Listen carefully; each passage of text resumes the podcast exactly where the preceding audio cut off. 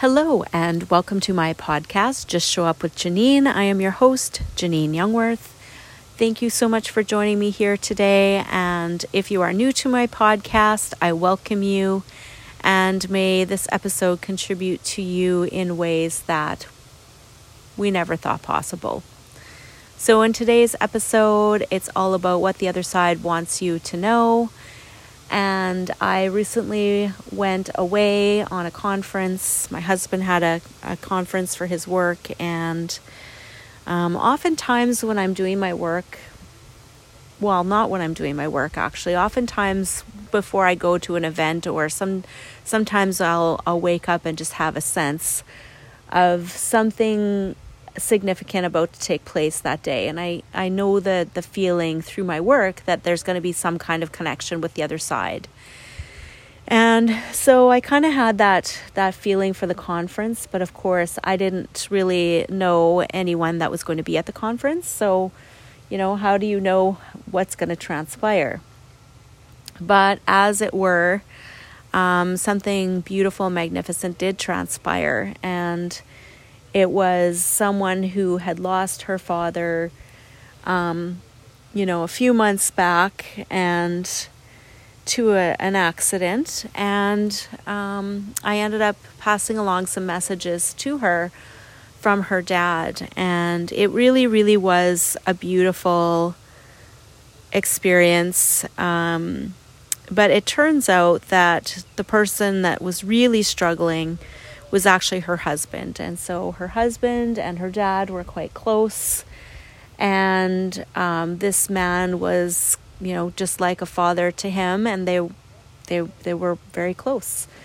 And so in this experience, um, I believe it brought a lot of resolve and healing um, for the husband after losing his father-in-law and just, you know, kind of struggling for the last several months around that loss. And um, especially when they leave suddenly, you know, it can be very, very tough to handle and take because, again, you're not expecting them to leave. There's no good time to ever, ever a good time to say goodbye. And what our loved ones want us to know is that it's about their journey. So selfishly, yes, we want them here. We want them to stick around. We don't want to lose them.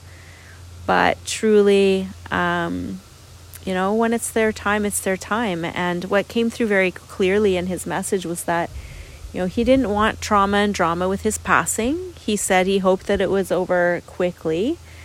And that's exactly what he got. He, you know, he had had some health scares and, you know, didn't want to be suffering with, you know, getting cancer and going through that whole process. And so that's kind of um what he created, and he's very, very happy and fulfilled on the other side. And so, you know, it's just really amazing how they come through and how they they know exactly how everyone's doing, right? They, again, when we when we transition out of the physical body, it's just, death is just a mode of transportation to get us out of the physical body. And when we're in our awareness, it doesn't have to be trauma and drama. It doesn't have to be anything major. Um, you know, we can just transition out. But in in these instances where it has to be a heart attack or, you know, an accident or whatever, it is just a means of getting us out of the physical body back into um, the infinite being that we truly be. That that is home. That is our true selves. And so that's kind of kind of the message that they always kind of bring forth. And so he knew exactly where his wife was at. And, you know, that came through as I was telling the, giving the daughter messages that um, his wife was doing fine, that, you know, not to worry about her. Um, she's a strong woman. And, you know, even the daughter is doing fine. She's getting her own signs. You know, she's, you know, even in his passing with, you know, he was leaving for work that early that morning and he forgot something at home and had to turn back and go, go get it. And then it led to the crash. And, you know, it's just one of those things where, you know, fate, we always look at fate as only being like when good things happen. And, you know, in this man's opinion, that was a good thing because he's on the other side and he's fine. We don't see it that way. And so he's exactly where he's meant to be. And that's kind of the message that he kind of came through with. And so he had many different signs. He had a sign for the daughter and a sign for um, his granddaughter, and then a separate sign also for his son-in-law. So, you know, it it was truly beautiful. And there were things that came up that, you know, I couldn't know to do with, you know, the will and, um, you know, what things he wanted kind of, I guess, left to who, and which is up to his wife. And so he, he did bring through some messages around that, that she's doing the the right things. And, um, you know, it's just sometimes they'll come through and just give you those validations if you're questioning yourself or not sure, um, you know, to continue ahead. And so it was really, really beautiful. And, um, you know, he also indicated that he didn't want her to live a life alone, and that he gives his blessings, you know, for her to share in a relationship when she's ready. And, you know, like, it seems so soon for him to be bringing that through, and yet, you know, she's doing okay. She's keeping busy with, you know, getting things organized and kind of getting rid of getting rid of things that they no longer need. But um, that is her way of of coping, and through time that will get easier, and, and she will heal. So it is, it is really, really beautiful when we have these stories of our loved ones when they transition and pass and cross over.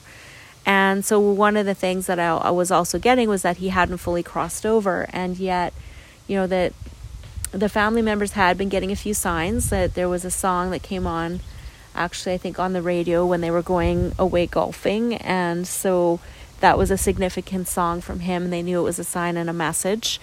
Um, so, you know, he was still kind of coming through in ways, but um, I was feeling his energy was kind of weak, and it was hard to tune into him. And so I helped him with his completing his transition to the other side. And so truly I feel honored, and it's such a gift to be able to assist um, in those processes.